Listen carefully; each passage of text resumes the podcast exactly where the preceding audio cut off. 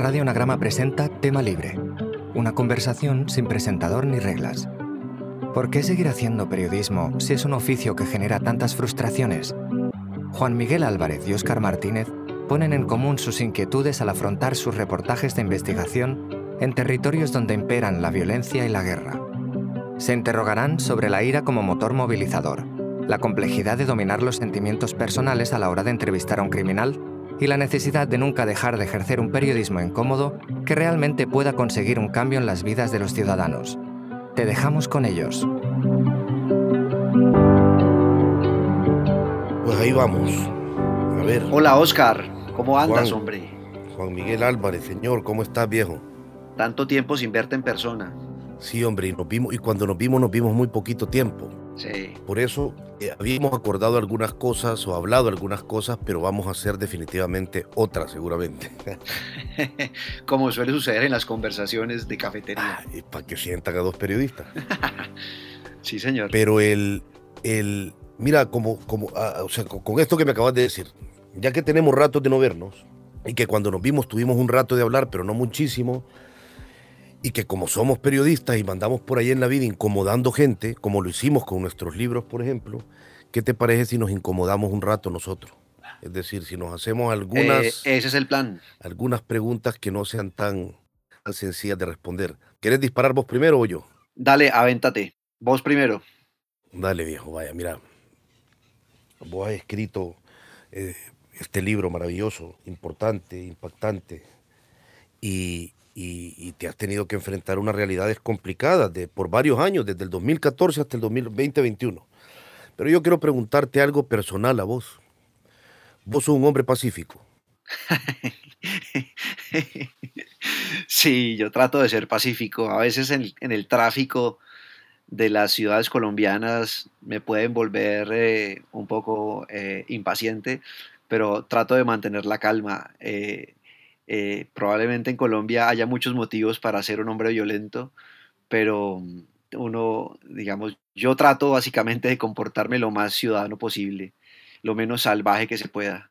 ¿Y vos? Espérate, espérate. No, pero vamos un poco más allá. Ahora yo te voy a responder. pero mira, vamos un poco más allá, en, en- en- en- más profundamente, más que solo la reacción que vos podés tener en la calle cuando alguien toca el claxon y en Latinoamérica parece ser una costumbre, o al menos una posibilidad que alguien te salga con un bate. Eh, vos, tus motivaciones profundas son, son, son, son, son de un hombre pacífico, es decir, a vos te mueve el odio, te mueve la rabia y la ira. Ah, no, eso es una cosa que ni siquiera me lo he preguntado porque creo que ni siquiera se me pasa por la cabeza. Eh, alguna vez yo me respondí la pregunta de cuáles eran mis motivaciones para escribir y dentro de todas las motivaciones que hice, primero hice una lista de las que no me movían a la escritura y dentro de las que no me movían eh, enumeré por lo menos tres o cuatro que no tenían que ver con, con nada parecido al odio, ni al resentimiento, ni a la venganza, ni al encono. Así que, no, la verdad, eh, esa frase que, digamos, muchas personas van tirando fácilmente al aire como eh, odio tal cosa o te odio o odio cuando pasa tal cosa, yo creo que nunca las he dicho en mi vida de manera real y creo que en broma tampoco las he dicho. Creo que en ese sentido sí yo puedo decir que soy un hombre absolutamente pacífico. Vaya, fíjate que referís a eso, no? dijiste- Sí, sí, sí, no, no, no, a eso me refiero totalmente. Fíjate que yo no puedo responder como vos. Em, Increíble. Yo no, no te voy a decir, no soy un hombre que haya ejercido violencia física en los últimos años, no te voy a decir que en mi pasado más lejano no, pero no, no, no me refiero a eso. Te puedo decir que tengo dos características que debo admitir, que no es que me enorgullezcan o no, tampoco es que las desprecie, pero las acepto, las admito, no me queda de otra. Si una cosa me ha enseñado a mí el periodismo es que la honestidad, eh, aunque sea, la honestidad, aunque sea incómoda, es el camino y la honestidad solo puede ser incómoda. Yo tengo que admitir dos cosas. Soy un hombre profundamente lleno de ira, de rabia, por un montón de cosas, por un montón de situaciones alrededor. Soy alguien que odia muchas circunstancias y a muchas personas en particular. Y, y esta es la que más me va a costar decir, pero la voy a decir, porque si no, ¿para qué estamos aquí? No descarto que la violencia sea una opción. Ah, bueno, yo tampoco descarto que la violencia sea, una opción. De hecho, a cada rato me toca salir a, discutir eso con, la gente que me rodea. Pero la pregunta que tengo que hacerte acá entonces es, ¿cómo haces para vivir de una manera? ¿Cómo haces para dormir? ¿O para, cómo haces para, no para despertarte en las madrugadas y conciliar el sueño nuevamente, a pesar de que eh, haya tantas razones internas y externas que te llenen como de que te mantengan lleno de ira? Buena pregunta. Mira, el sí, tenés razón. Fíjate que el problema de la ira, el problema de estar iracundo, de vivir en un estado normal iracundo, de, de pasar muchas horas al día con ira adentro, con rabia adentro por diferentes circunstancias, es algo que es muy desgastante, pero es muy movilizador a la vez. Tenés razón, te deja dormir poco o te hace dormir mal, pero te imposibilita quedarte quieto. Sí. Y yo le temo más, yo le temo más a ser manso que a tener problemas. Es decir, nunca recuerdo, en algún momento al inicio lo agarraba con mucho más, con mucha más tranquilidad, lo agarraba con mucha más trivialidad y era más naif cuando empecé en el oficio. Pero desde el inicio sabía que esto en algún momento iba a doler, iba a joder, a dos cosas, doler y joder. Entonces digamos que siempre he estado preparado, yo crecí durante la guerra civil del Salvador, es decir, la violencia siempre fue el entorno en el que en el que me he desarrollado. No soy quien más la ha padecido en el país, tengo que admitir eso, pero siempre fue el entorno presente. Entonces, sí es algo que te desgasta, te carcome y sobre todo el límite que tenés cuidar, que cuidar, el que a veces yo la he regado y no y lo he sobrepasado no en términos graves, nunca físicamente, pero que a veces he sido nocivo, tóxico, es en el entorno de la gente a la que amas. Es tratar de no obligar a la gente a convivir con un rabioso, sobre todo si le jamás. Cuando estoy muy rabioso prefiero estar solo o aislarme. Eh, pero, pero yo creo que la rabia mueve y yo creo que la empatía no mucho. ¿Vos qué pensás de la empatía? ¿Te parece uno de los sentimientos que quisieras despertar cuando alguien te lee? Pues sabes que no me, no me he preguntado esa cuestión de si despierto empatía por los demás o por mí o no sé. Yo creo que eh, a veces me gusta pensar más en términos de solidaridad, más que de empatía. La solidaridad llama a la acción y, e incluye la empatía, pero la empatía no necesariamente llama a la acción. Eh, yo creo que cuando yo escribo, yo sí me planteo el hecho de, que la gente, eh, digamos, piense o sienta algo que lo mueva a la acción. Y sí me parece que, que yo, ah, no sé, eh, pienso yo que, si cuando algún texto mío tiene una, una reacción solidaria concreta, eh, yo dije, uff, lo logré, lo logré muchísimo. Esta, esta vaina realmente eh, atravesó, digamos, la primera capa de superficialidad de, de los lectores, de la audiencia, y, llega, digamos, a una segunda capa que sería la que mueve a la acción. Y me parece que, que, que con la solidaridad se logra eso. Pero yo quiero que yo creo que, Oscar, tener razón en el hecho de que, de que el odio o de que la rabia o de que eh, ese sentimiento y, intermedio que hay entre el odio y la empatía que puede ser como la indignación, me parece que sí, que sí es el, digamos, el sentimiento genuino que probablemente los reporteros o la gente que se dedica a la reportería en América Latina mantiene viva y mantiene eh, completamente airada su, ejercicio, ¿no? Me imagino que, que si uno no lo plantea en términos de odio o de ira, sino de indignación, creo que eh, estaríamos como en ese punto intermedio, ¿no? Entre la empatía y el odio, ¿no te parece? Sí, es que el odio y la ira son para mí los hermanos desbocados de la rabia. Es decir, la rabia todavía es contenible y yo creo que es posible funcionar rabioso, porque la rabia todavía te permite hacer estrategia. Por ejemplo, si vos entrevistás rabioso a alguien que es corrupto o entrevistás rabioso a alguien, como recuerdo cuando entrevisté a aquel violador que violaba migrantes en el sur de México, eh, podés entrevistar rabioso pero con estrategia. Ya cuando pasas al odio, aquello se convierte en un pleito banal, vea, donde ya no estás buscando información, sino humillación. Y eso ya es un sentimiento muy primario, muy poco, muy difícil de gobernar. Es cierto, creo yo, que los sentimientos de este lado, del micrófono, la rabia, el odio, la ira, son más, es más complicado manejar sus fronteras. Es más fácil pasar de la rabia al odio que de la empatía a la inacción o que de la empatía al amor. Es muy difícil pasar de la empatía al amor. pasar de la rabia al odio no es tan difícil. Entonces las fronteras son más difusas y entiendo que existen más riesgos. Pero te voy a poner un ejemplo quizás caricaturesco y después te voy a devolver la pregunta cambiando de rumbo. Eh, yo sé, he dicho caricaturesco, ya no, voy a, no estoy pensando en poner un ejemplo de lo más profundo ni, ni para sonar como, como un próspero literato, que no lo soy. El, si vos, tu pareja, alguna pareja, eh, se quiebra un brazo y se va a la cama con vos, vos te vas a dormir, aunque el brazo le duela, aunque se retuerce un poco del dolor sin llegar a niveles tan altos. ¿Qué es lo que la empatía genera? Relaciones con situaciones que podemos asimilar, porque lo otro ya es sufrimiento. Pero si en cambio vos tenés algo que discutir con tu pareja, si vos estás encachimbado, como decimos en El Salvador, si tenés rabia adentro, no te vas a dormir. Ese es para mí el problema. La empatía es muy, eh, es muy eh, cercana a la inactividad, es muy posible ser inactivo siendo, siendo empático. Es casi imposible ser inactivo estando rabioso. Porque la inactividad, si bien jode, pero mueve. No te puedes dormir, no puedes hacer otra cosa más que pensar en eso que por dentro te carcome. Ese es el valor que yo le veo a ese sentimiento del que, tengo que ser honesto, nunca me he querido despojar. Ahora, démosle un poco vuelta a esto busquemos otras, otros rasgos posibles.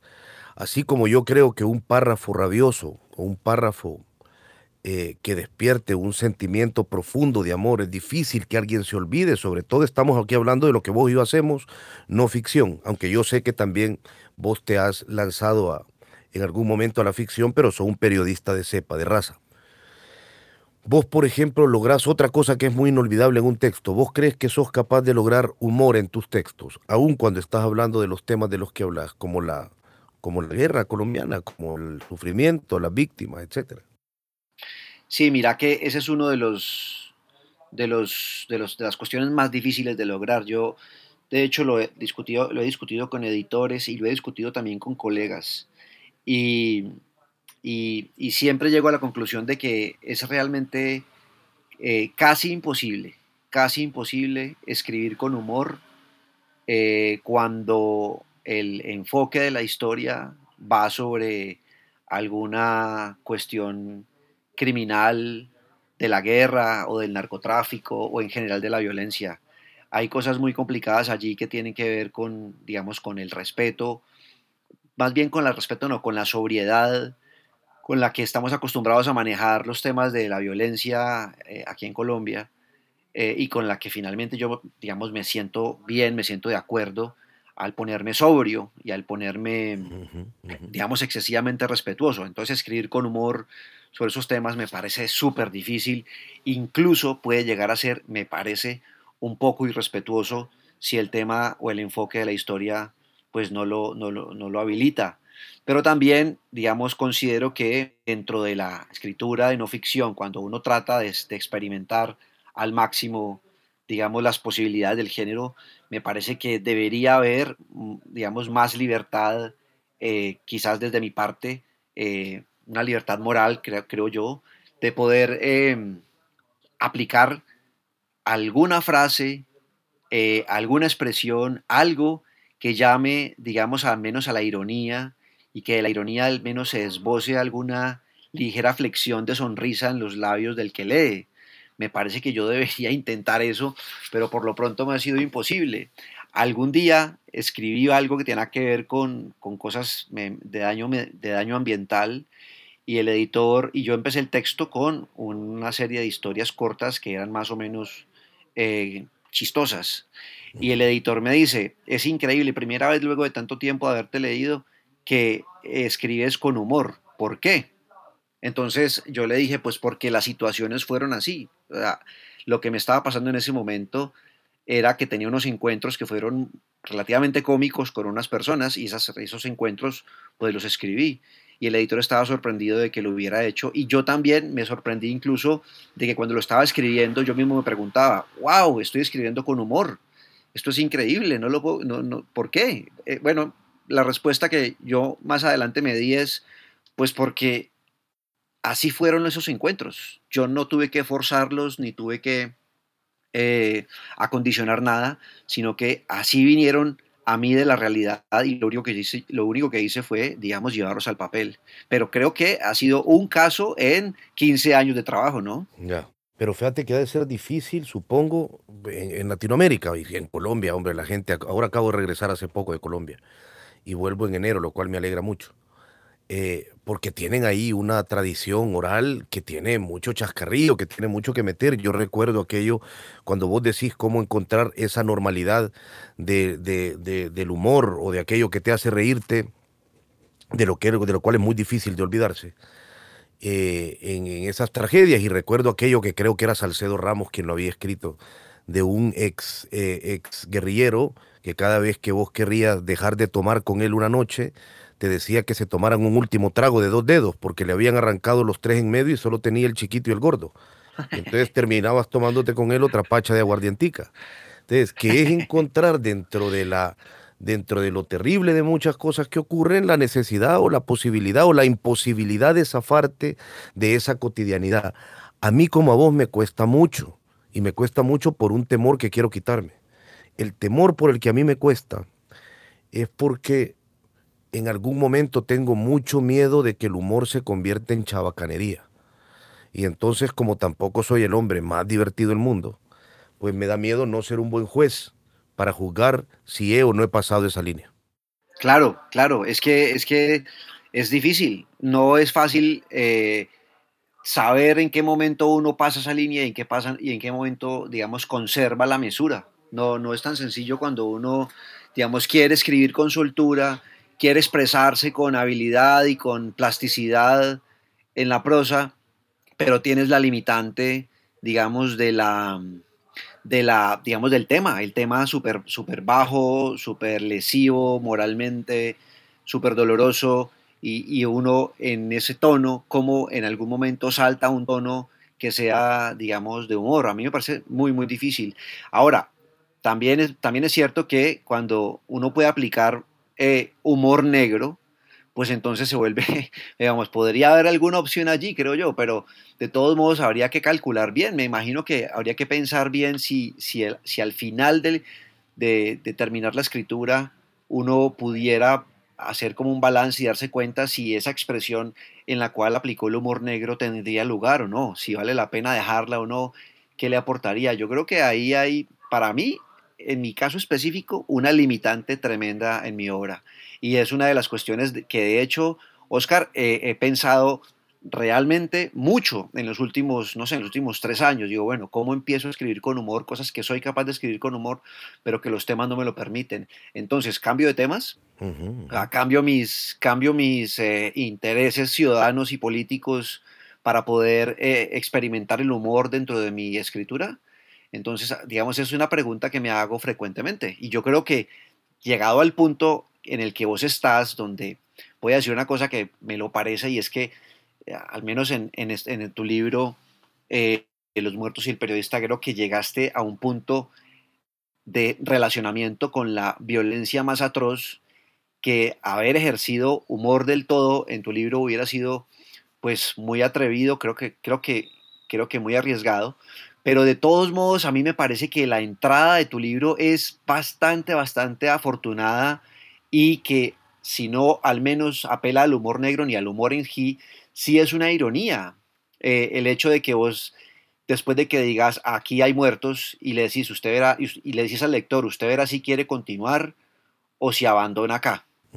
ese, ese asunto que parece, digamos, un mecanismo eh, como de conexión con el lector, un mecanismo para conectar rápidamente con el lector, a mí sí me parece que plantea, que propone una situación en la cual el lector expresa una flexión de sonrisa. Puede que no se ría y puede que, puede que no sea la cosa más chistosa, pero al menos que lo estés interpelando de esa manera, creo que el, lector siente de alguna manera una, una interpelación más allá y que, y que puede llegar a ser de cierta manera afectuosa y, y, ese, y esa relación me parece que sí permite que se genere cierta sonrisa, cierta flexión de sonrisa. De hecho, a mí me pasó.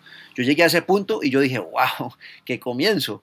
O sea, cuando yo, cuando yo hice esa expresión, expresé básicamente una sonrisa inmediata. Así que a mí me parece que, que de todos modos hay ciertas maneras, ¿no?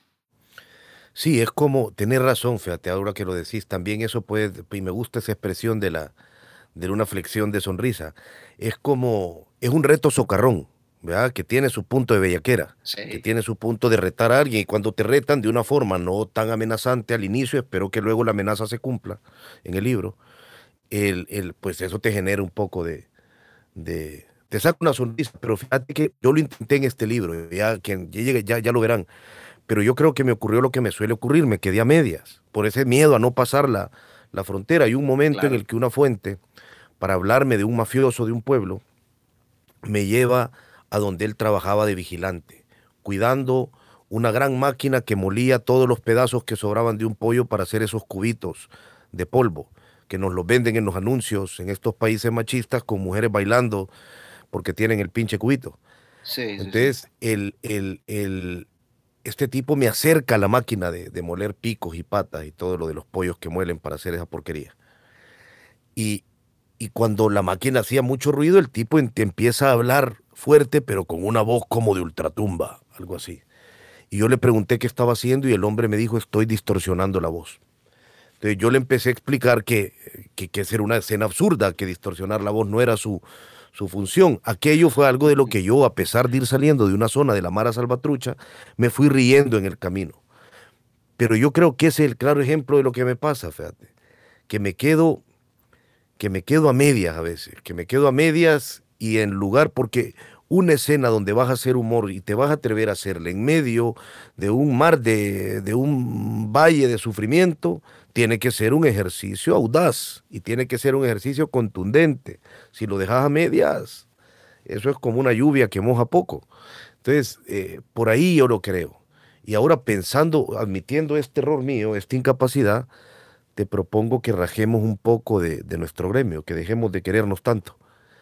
Eh, Pero espérate, porque yo creo que antes de que pasemos de tema, yo creo que aquí esto conecta eh, escribir con humor o intentar o arriesgarse a escribir con algo de humor en los temas eh, cuyo enfoque es la violencia o la atrocidad de la violencia o todos estos desajustes disfuncionales de nuestras sociedades latinoamericanas, creo que cuando uno lo hace, eh, finalmente apela a, quizás a un lado bien oscuro del trabajo, al menos como yo lo veo, del trabajo mío, del trabajo tuyo, al menos como yo lo veo, y es como a cierto cierto, eh, espacio que uno le otorga a la vanidad. Es decir, eh, es muy fácil que un novelista o es muy fácil que un cronista de temas dulces o de temas blancos sea muy sea vanidoso o abiertamente muy vanidoso y que en consecuencia escriba eh, con toda la facilidad que le otorgan sus temas blancos y que en consecuencia entonces escriba con humor, porque finalmente él en su vanidad se lo cree mucho, se lo, cree, eh, se lo cree fácil y avanza. Pero en cambio tengo la impresión de que nosotros como, no sé, cronistas o, reporteros más bien de temas de derechos humanos y de violencia y todo esto, digamos, creo que no se nos está permitida, al menos socialmente, la vanidad a la hora de escribir. No sé, no sé qué pensás de esto. Vaya, pero yo te tengo una pregunta y fíjate que de una forma más natural que yo te, la que yo te proponía, vamos a entrar a hablar de, lo que nos gusta y no del oficio periodístico, vaya. Y estamos haciendo una conversación que discurre en la frontera de un montón de actitudes y de sentimientos eh, con los que trabajamos. Estoy de acuerdo con vos, la vanidad es el hermano, para mí, así como lo decía antes, el hermanita menor, la hermanita vulgar o el hermanito vulgar de un sentimiento mayor, que es el, ego. Eso es más complejo. El ego es más complejo. El ego es un reconocimiento que puede ser desmedido o no de tus capacidades, etcétera, etcétera. Un ego desmedido está jodido, un ego en su natural posición es normal. Yo estoy de acuerdo con vos. La humildad periodística tiene que existir porque parte, toda investigación parte de que vos no entendés y que te vas a lanzar al terreno para entender algo que no entendías y que se lo vas a explicar a otro montón de gente que no lo entiende. Con lo cual, no podés partir desde una posición de un ego desmedido porque partir reconociendo no entiendo. Ahora, tampoco se puede uno despojar de ego y andar ahí como una piltrafa por las calles. Si el periodismo tiene un punto anárquico, hay jueces que condenan y el periodismo absuelve. Hay jueces que absuelven y el periodismo condena. Tenés que lograr ir donde un político a decirle usted mató, usted robó. tenés que ir eventualmente y entrar a territorios complejos de zonas violentas como las que vos has entrado. Es imposible ir por ahí, creo yo, con el ego por los pies. En algún momento un periodista, y ese es uno de los balances más complejos en la carrera, creo yo, tiene que decidir en qué nivel, qué volumen le va a dar a su ego para andar por ahí por el mundo. Y si luego, hombre, termina uno, como lo han hecho decenas de periodistas, yéndose al río Bravo para meter los tobillos en el río y decir que lo cruzó, pues el ego se le fue de las manos y empezó a convertirse en estupidez. Pero ¿no crees vos que uno tampoco puede ser la persona más humilde del mundo?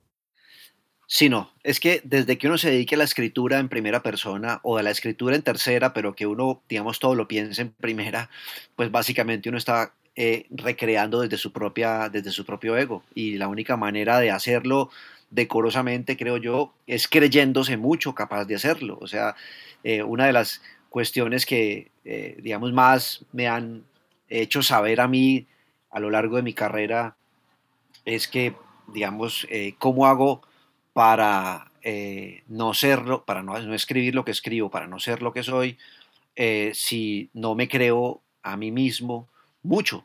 O sea, si yo no tengo una alta estima de lo que soy capaz de hacer. Entonces, claro, el ego básicamente funciona, me funciona de esa manera. Soy un convencido de que lo puedo hacer muy bien, soy un convencido de que soy capaz de hacer cosas difíciles y entonces, pues con esas certezas, que no sé si sean ciertas o no, pero al menos yo me las creo para mí, eh, pues es que trabajo. Si tuviera esa, ese convencimiento tan firme de mí mismo, probablemente estaría dedicado a una labor eh, probablemente menos creativa, más automática.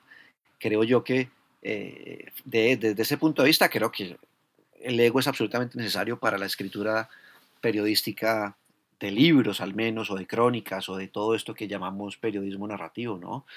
Pero lo otro es que a la hora de escribir, Oscar, que es que me parece que el tema que yo estoy planteando pasa por el hecho de en el momento que te sientas, en el, te sientas al escritorio, tienes la pantalla en blanco y empiezas a pegar palabras en frases una detrás de otra, la manera en que vas pegando esas palabras para construir esas frases, en qué momento te entra, en qué momento la vanidad, digamos, puede eh, eh, empujarte a cometer, digamos, un experimento retórico o un artificio retórico de tal forma que te sientas muy satisfecho con el artificio eh, lograste causar, digamos, en el lector tal o cual emoción y, finalmente, pues estás tocando un tema jodidísimo de derechos humanos, pero lograste un efecto, pero lograste, digamos, causar un efecto con tu artificio retórico. Creo que eh, la posibilidad, digamos, de crear artificios retóricos para poder concretar tus historias, creo que ahí es donde creo que la vanidad juega un montón, ¿no te parece? Sí, pero yo, lo, que, yo creo que eso se nota rápidamente. Por ejemplo, si vos pensaras ahora mismo en un libro donde alguien se engolosinó y metió tres metáforas en un solo párrafo para describir una situación violenta, te aseguro que ese libro no te gustó. Es decir, no, creo que sea la, la, incontinencia estilística a la hora de escribir, no creo que sea difícil de detectar. Es no solo difícil de detectar, sino es como que te sirvan un un helado con glaseado de azúcar y luego con chocolate encima, pues lo vomitas. Es imposible comerse algo así. Yo creo que es fácil de detectar. Un hot dog no es más rico porque le metan tres salchichas adentro. Entonces, el, el, y, eso uno lo, lo, ve rápidamente. No sé si toda la gente lo ve rápidamente. Ahí sí yo tengo un dilema. Hay mucha, al menos yo creo que, lo, que periodistas, supongo que editoriales, quiero creer que editoriales también lo ven.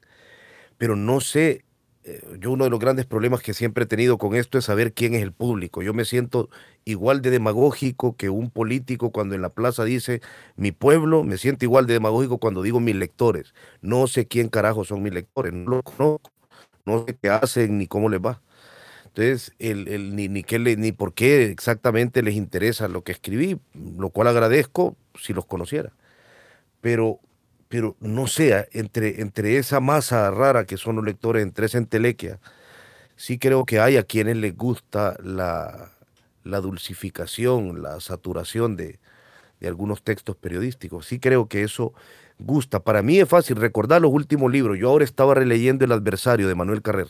Sí, tremendo libro. Tremendo libro y es un libro muy sencillo, con un punteado muy sucinto, con unas frases muy directas, con unas reflexiones muy atribuidas a sí mismo, de forma rápida, eh, sin muchas metáforas, con una descripción. Y es un libro bello, es un libro sumamente bello, dan ganas de leerlo. De, yo leyendo ese libro decía, mierda, me hubiera gustado escribir ese párrafo a mí pero no, no, no nunca lo, te, te da envidia, pues envidia es la buena. Entonces yo creo que eso se nota. Eh, y yo creo que también hay otra cosa que se nota más profundamente. Se nota a los y las periodistas que con mucha pereza o cobardía o ahí sí, mira, vanidad, se sientan en la computadora sin información. Porque sin información todo lo que producís es precario sin buena información, por ejemplo, ¿dónde se te ocurren las mejores metáforas? En el terreno cuando las ves. La mejor metáfora se le ocurre al periodista frente al terreno, no frente a la computadora. Frente a la computadora es difícil que se te ocurra, ahí sería solo una argucia estilística. La metáfora es un destello, muchas veces, no siempre, pero es un destello de aquello que viste y te evocó algo como yo suelo recordar cuando Leila Guerrero ve subirse a Santiago Alcántara en un escenario allí en la borde Argentina. Y dice que se subió, no recuerdo exactamente, como un diablo, como el olor de los caballos, como el horizonte tenso de la pampa, como, un, como la guerra, no dice, pero era algo distinto a la paz, como una enfermedad. Entonces, el, el, eso se te ocurre cuando lo vivís. Hay, la metáfora vivencial creo que es la mejor y de ahí viene mucho poder para las cosas. No, sí, sin duda. Yo creo también, digamos, eh, una de las cuestiones que más me procuro en, hacer en el trabajo de campo es encontrar la posibilidad de la narración, pero directamente en el trabajo de campo, digamos, cuando uno se sienta frente a la pantalla y pone la hoja en blanco, es porque ya tiene, eh, ya yo en el trabajo de campo las maneras o las formas de, construir la historia y de llenar esa arquitectura de la historia con, contenido, con, lo que, con lo que encontró en el trabajo de campo. Entonces me parece sí clarísimo lo que estás diciendo, que me parece que es lo que yo he tratado de hacer toda mi vida y es eso, si voy a, eh, si voy a hacer una metáfora, si voy a emplear un diálogo, si voy a construir un, flashback o si voy a tratar de hacer cualquier otra técnica narrativa literaria eh, en mi historia, es porque previamente en el trabajo de campo la vi, o la entreví, como que la sospeché, como que dije, uy, aquí está pasando esto, y entonces esta, aquí puedo intentar hacer algo de esta, de esta y esta y esta catadura. Creo que es la única manera que funciona. No me imagino de qué otra manera sería posible sentarse frente a la pantalla y empezar a inventar un montón de cosas para poder hacer, eh, para poder, digamos, expresar técnicas narrativas, ¿no? Me parece que sería al contrario. Eso sería como el cocinero que llegue a la mesa con una cebolla y un poco de sal y diga voy a hacer un manjar. Eh, ¿Con qué lo vas a hacer, viejo? ¿Con qué? No tienes elementos. Si solo compraste una cebolla y un, un poco de sal, es decir, como el reporteo y la recolección, en esta metáfora tan precaria que voy a hacer, y, la escritura es la, la, cocina, pues no llevas ingredientes, ¿con qué carajo uno va a cocinar? Pero, sin embargo, hay tantos periodistas que cocinan sin ingredientes Ahora que yo, yo tengo que decirlo, espero que esto, bueno, supongo que puedo caer un poco mal con esto, pero está lleno el oficio de gente que deteste el terreno, que le encanta, tienen pasión por la computadora y por las sillas con ruedas. Y, y, de eso abunda y escriben y a mí lo que me perturba es que les vaya bien muchas veces, que tengan audiencias enormes, que, que sean gente que construye carreras, pero cuando les preguntas cuál fue tu último reporteo importante, lo que te describan es eso, la escena que ponía antes. Metí los dos pies en el río Bravo. Bueno, viejo, para eso necesitas un carro y llegar al río Bravo y, tener y meter los pies. Entonces, a mí me molesta un poco eso del gremio y agrego otra característica. Cada vez más, no quiero creer que me estoy volviendo viejo, todavía empecé joven a trabajar en periodismo, pero tengo 39 años, aún me siento joven y viejo a la vez. No me voy a profundizar en eso porque ya es meterme en vanidades. Pero el, la, la, condescendencia que tenemos en el gremio, nos aplaudimos muy fácil en algunos momentos.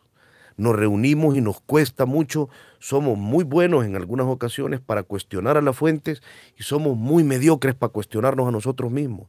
Y decirle a un mediocre en la cara, sos mediocre, no servís para esto, no hiciste tu trabajo, sos un perezoso. No sé si me estoy llenando de rabia o eso me molesta cada vez más. ¿Vos lo ves o estoy yo loco? Eh, Juan Miguel. No, no, Oscar, o sea, vos vivís lleno de rabia, ya queda clarísimo eso, no tengo ni la menor duda.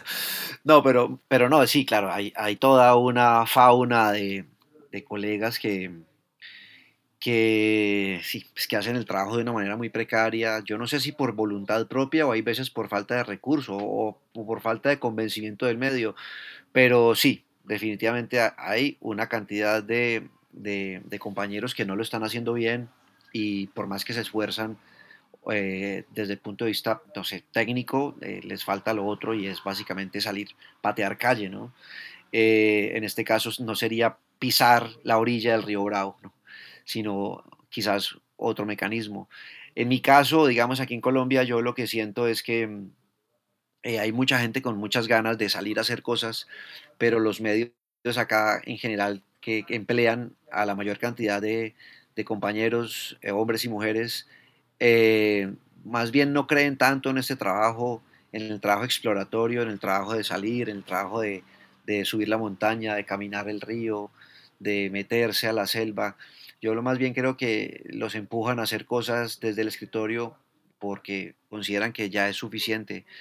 Eh, y, y, yo sí creo que hay mucha gente allá afuera con muchas ganas de salir y hacer el trabajo como es, pero no lo logra. Ahora, dentro de esos también hay mucha gente feliz haciéndolo de esa manera, sin necesidad de salir, eh, todo por teléfono y se sienten cómodos de esa manera. Y creo que el problema es que se sientan cómodos haciéndolo de esa manera. Ahí es donde, y que tengan éxito, ¿no? Uh -huh. Que es lo que vos decís que, te, que finalmente te, te, te, te, perturba. A mí también me perturba el éxito de una cantidad de, de gente acá que está en el primer, eh, como en el primer plano de la, de la recepción de la audiencia. Básicamente son los que más eh, se, se, discuten en el debate, más los que más se critican o los que más se ponderan. Y, es decir, tienen un montón de recepción y es gente básicamente que eh, va de su casa a la sala del estudio y del estudio a su casa y difícilmente, digamos, es capaz de conocer lo que está ocurriendo más allá del parque de su barrio. Entonces, a mí sí me parece que ahí le estamos, digamos que nuestras sociedades le han concedido un espacio muy grande de importancia a probablemente gente que no tenga los méritos de ello, pero bueno, quizás sean como las dolencias de nuestro tiempo, ¿o qué? Sí, no, no, no, tenés razón. Hay un montón de gente que tiene ganas y sobre todo, mira, la, las grandes redacciones o muchas grandes redacciones, no todas las grandes redacciones, pero las grandes redacciones de, de, Latinoamérica, estoy hablando de la región que conozco, pues yo no sé cómo son las grandes redacciones en Bielorrusia, pero las grandes redacciones en Latinoamérica son como barcos que van ahí, son armatostes grandes que flotan durante mucho tiempo, dejándose llevar por la corriente de un mar turbio, turbulento y cambiante. Y si te quedas mucho tiempo ahí, te haces costra. Las grandes redacciones, muchas grandes redacciones, te roban la pincha alma. Sí, sí. Te la sacan del cuerpo y te combinan a convertirte en alguien que entiende el oficio como un horario maquilero, ¿no? De llegar a las 8 de la mañana, marcar, sentarte, tomarte un café, decir tres chistes, a veces los mismos con la gente que te rodea, ir a ver a tu jefe, maquinar algo y salir. Y a muchos periodistas que yo he visto entrar a redacciones con enormes capacidades y con una desbordante pasión por el oficio, esos barcos los han hecho costra en tres, cuatro, cinco años. Sí. Me sorprende la capacidad de, de eso, de, de, sustanciar que tienen algunas redacciones grandes. Sí, sí, sí. Sí, hay mucha gente que llega, se, se somete a ese régimen laboral y después, eh, cuando se mira a sí mismo, si es que se miran a sí mismos, eh, descubren que todo el ímpetu que guardaban dentro antes de ejercer el oficio profesional, pues ya no existe, está vacío y fue cambiado o fue sustituido por toda la especie de comodidad que les provee este régimen laboral estable, ¿no? Me parece que, que sí, que ahí hay una, un, un, gran hallazgo en torno a cómo es que finalmente eh, eh, mucha gente pierde la capacidad creativa a la hora de, hacer su trabajo y más bien se acomoda a el resultadismo eh, cotidiano que le exige, digamos, la sala de redacción convencional, ¿no? Yo creo que sí, ahí hay buena parte del, problema. Mira, pero pese a todo, ¿por qué es un... Tiene sus tramos de belleza, pero, pero es un lodazal este oficio, pues. Y claro, de repente los lodazales crecen en una vegetación hermosa. Pero, pero ¿y por qué nos sigue gustando esto? ¿Por qué te sigue gustando a vos esto? estoy asumiendo que te gusta, pues. Creo que no será capaz de hacer otra cosa en este momento de mi vida ya. Eh, ¿Por qué me sigue gustando? No, yo sigo encontrando eh, unos, em, unos enormes eh, sentimientos de emoción, de sorpresa, de eh, asombro, pero también como de ternura, también de dulzura y también de dolor en, las cosas que hago. Eh, y hay, hay cuestiones, hay pasos de mi trabajo que me cuestan un montón, que siento que son tortuosos, y que, pero que cuando los supero y entro en, los otros, en las otras etapas del trabajo, me siento feliz, me siento, me siento pleno, dándole a la tecla me siento pleno. Pero antes, digamos, en ese procesamiento de la información y todo eso, siento que todo es muy tortuoso. Eh, entonces, la respuesta sería, porque sigo encontrando cosas allá afuera que me llenan el, que me llenan el alma de un montón de emociones tremendas. Y, y después, cuando estoy aquí adentro eh, y que estoy sentado tratando de llevar adelante la historia, eh, también eh, me encuentro con unas emociones eh, muy cálidas y también muy satisfactorias de poder, digamos, como enlazar un montón de, de, historias de vida y de historias de lugares y crear con eso, digamos, una secuencia narrativa que después transmita un mensaje. A mí eso me parece maravilloso. Yo me siento muy contento haciendo eso cada vez que lo puedo hacer. Entonces son como son como eh, la satisfacción, digamos, viene dada, en mi caso viene dada por eso, por los dos momentos. Ahora, también dijiste eso en lo de sal, sí. Eh, es decir, viene básicamente toda la cantidad de frustraciones con las que uno tiene que irse a la cama durante mucho tiempo de su vida, ¿no? La frustración, de hecho, creo, Oscar, si no estoy mal, fue un tema que medio eh, pusimos en la mesa hace unos días, ¿no? Bueno, ¿y la frustración qué? ¿Cómo manejas la frustración? Y yo creo que dentro de la, creo que la frustración es como el, el lodo más grueso en este lodazal, como lo llamaste vos, que es el ejercicio periodístico, ¿no? Creo que la frustración es lidiar con que las cosas no son como uno eh, quisiera que fueran o no van como uno pretende que vayan, sino que tiene uno que aceptar a, regañadientes eh, las circunstancias, el decurso de las cosas y, tratar de con eso hacer lo mejor que uno pueda. Y hay veces ni siquiera haciéndolo bien llegas a nada. Y tienes que aceptar que la derrota absoluta es como lo más seguro que tienes cada vez que sales a trabajo de campo y después tienes la escritura enfrente. Me, me parece que lograr lo que uno quiere lograr cada vez se pone siempre más difícil, ¿no? Y hay que lidiar con la frustración. Sí, mira, la, la frustración es una sensación perpetua de no llegar nunca a ningún lugar pero eh, es, eso, pues, de tener unas expectativas que nunca se cumplen, de, ser parte de una sociedad que nunca alcanza esos adjetivos eh, que quisiéramos, pero que son irreales, ya lo sabíamos, yo creo que en el subconsciente al menos ya lo sabíamos al inicio, pacíficas, justas, igualitarias, eh, plurales. Pero entonces, claro, es muy frustrante porque el, o sea, un periodismo de cobertura de derechos humanos, de violencia, de denuncia contra actores corruptos, lo que busca es que las cosas cambien. Es decir, hay otro periodismo que decentemente, y me parece muy bien, busca consignar, busca contarte las cosas de la mejor manera. Es mentira, yo si me quitara el chip de querer cambiar las cosas, dejaría este oficio. Ahora, yo, te, yo, yo estoy de acuerdo con lo que vos decías. Es decir, yo te voy, te voy a decir eh, tres cosas. Yo estoy de acuerdo con vos, como lo decía el Guillermo Prieto. Yo continúo en este, o sea, lo que me gusta aún de este oficio es que es una aventura, una aventura intensa, maravillosa, en el buen sentido de la palabra maravillosa, es decir, no bonita, pero sí maravillosa. Es una manera de ser o sentirte protagonista en primera fila de espectáculos que normalmente son nefastos. Pero bueno, es una forma. Entonces, esa forma de vivir una aventura maravillosa, el sueño de una vida peligrosa, como decía Charlie, eh, es algo que siempre es muy seductor y te mantiene con la sangre corriendo por el cuerpo. Cada vez menos Ese es lo que me gusta. La razón por la que yo continúo haciendo esto es porque creo que algún día tengo la posibilidad de cambiar algo, no lo que quiera, pero algo, de alguna forma. No de la forma contundente que quiero, eso ya lo aprendí a patadas en el periodismo, pero algo, modificar un poco, o al menos hacer que sea más difícil para cierta gente. Eh, y el, y la, eso es lo que, por lo que me quedo. Y la condena para mí del periodismo, la condena por la que, me, por la que permanezco, es porque creo que es lo mejor que puedo hacer para relacionarme con el mundo. Y ya me condené a relacionarme con el mundo de esta forma.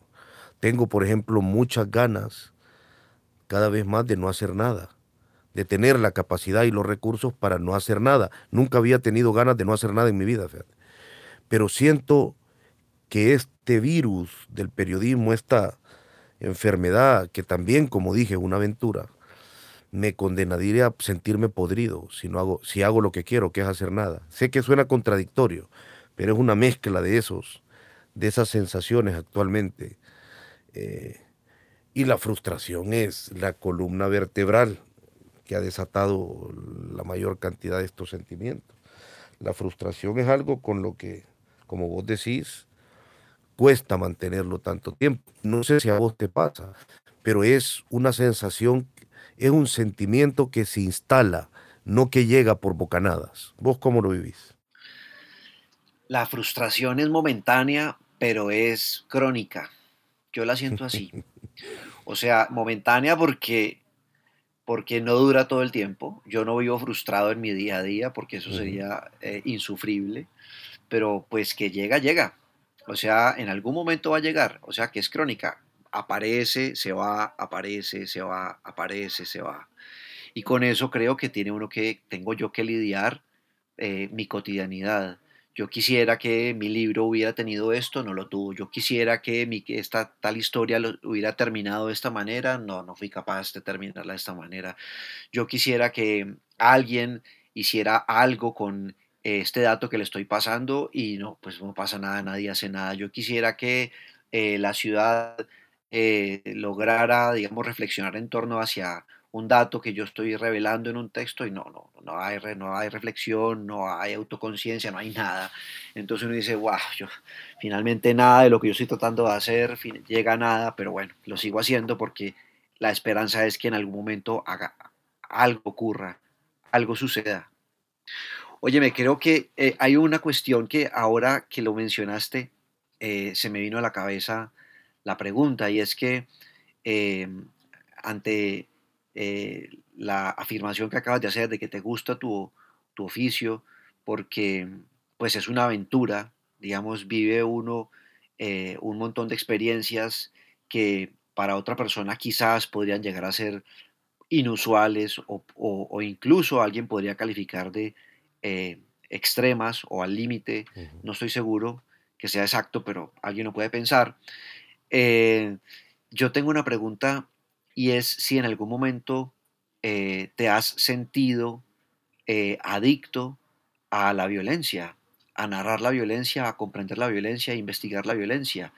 Yo te respondo de una vez, claramente yo he sentido la adicción a la violencia y esa adicción me ha llevado a trabajar un montón de temas y de historias y de investigaciones que después terminaron publicadas, pero que en el fondo, más allá del interés político, eh, como ciudadano, me movía una intensa adicción eh, como muy íntima, muy interna, muy escondida y que después empecé a, conocer y a descubrir, ¿no? Eh, ¿Te has sentido de alguna manera o te has preguntado si en algún momento de tu vida o tu trabajo te has vuelto adicto a la violencia? Fíjate, creo que periodos así, tal como vos lo contestás, me pasaron, me pasaron años antes, pero más que adicción yo le llamaría aprensión y yo lo entiendo de esta forma, mira. Eso es como cuando vos llegas el primer día a un gimnasio de boxeo y resulta que, que quizás has visto peleas de boxeo y te sale pararte bien con la pierna adelante y te sale el estilo para tirar ganchos y sentís que tenés futuro en eso a mí, cuando digo aprensión es porque desde que yo empecé a cubrir violencia, me di cuenta que tenía habilidades para hacerlo, que me sentía más cómodo en medio de, de una escena, en medio de una cantina de altar sonora en el norte de México, mientras había una disputa entre dos cárteles, que yo sentía más natural comportarme ahí que en un cóctel en una embajada. Entonces, que me era natural poder relacionarme con un coyote del norte o poder lograr entrevistar, increpándolo evidentemente, a un líder pandillero o un narcotraficante de Honduras, que, que, que se me daba como a ese que llegó incipientemente a un gimnasio de boxeo y le salían, aunque sean los mates. Luego lo fui perfeccionando. Entonces me di cuenta, yo creo que hay algo muy adictivo, que es sentirte útil en un entorno, sentirte más que útil, quizás capaz. Es decir, cuando sentís que te sale, ya la gente juzgará si no salió bien. Pero cuando sentís que en algo lo lográs, que podés, que tenés las habilidades, que de alguna manera extraña tenías ese chip y que cuesta contestar cómo se conformó, cuáles son los elementos que construyeron que vos tengas esas habilidades, pero las tenés y entonces voy a usar otra metáfora muy precaria, hoy ando terrible con esto. es como cuando ven la Matrix y vos decís, hey, le entiendo a esto, sé cómo hacerlo, sabes hablar con ese hombre que es que, que, que, que, ha victimizado a toda esa gente, sí sé cómo hacerle. Sabes entrevistar también a esa señora que ha sufrido lo que ha sufrido, sí sé cómo hacerle. Entonces, eso me parece que es en mi caso lo que ha generado esa aprensión que me lleva, me ha tenido más de 13 años cubriendo violencia y corrupción exclusivamente. Por ahí te puedo contestar. Y ahora, visto esto, visto no, no sé cómo definir esta plática, todos estos dilemas, eso, fíjate eso.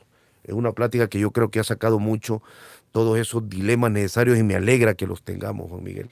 Sí, claro. Me alegra que tengamos esos dilemas constantes. Alguna vez Caparrós me, me dijo o decía, me, me, dijo, o creo que me dijo, o creo que dijo al aire y yo lo cogí, eh, que a él los periodistas que más le importaban, los que le gustaban, eran los que se, los que se hacían preguntas a sí mismos.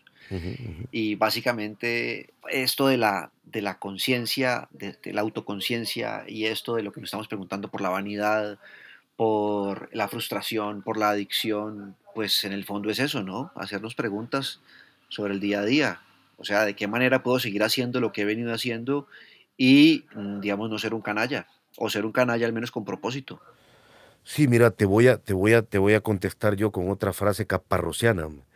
Y, de ahí, y de ahí porque creo que, estamos al borde, te voy a tirar una pregunta con la que te propongo que cerremos, ya verás vos. Muy bien. Y la contestemos ambos. Muy bien. Eh, vaya, mira, la caparrosa aquí sobre este dilema que nos, que nos atormenta, de estas realidades, en la guerra que perdimos, en los muertos y el periodista, en, en, este tipo de libros y de historias que cuentan realidades inconclusas, evidentemente, y que despiertan sensaciones de frustración en muchas ocasiones. Caparrós le preguntaba yo, vos cambiás cosas. Vos, en un foro que tuvimos en, El Salvador, cuando lo trajimos aquí al Foro Centroamericano de Periodismo, le preguntaba, vos cambias cosas, Caparrós. Tú has cambiado cosas. Con un libro como El Hambre, ¿crees que das la realidad eh, global o no sé? Y él decía, no tengo la menor idea y tampoco me, me, perturba mucho. Y contestaba con esa si era una buena metáfora. Mira. Decía, mira, es como un partido de fútbol yo te puedo dar la clave para no echar un gol. No entres al campo. No te puedo dar la clave para echar un gol. No te puedo prometer que si entras lo vas a echar. Pero sí te puedo garantizar que solo estando adentro de ese rectángulo, tal vez algún día, tal vez de alguna forma, no sé si con tres dedos o con todo el empeine le pegues a la pincha pelota y entre en la meta. Y cambies lo que querés cambiar como querés. Me gustó mucho y me dio mucha tranquilidad mental esa respuesta.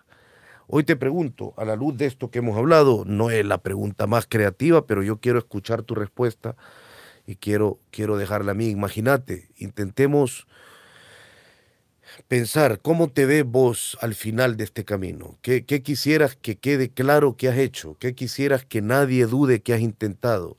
No quiero preguntártelo como un epitafio porque es muy triste, pero si tuvieras que ser directo y decir no quiero que nadie dude que como periodista esto no me lo pueden negar después de una trayectoria, de una vida.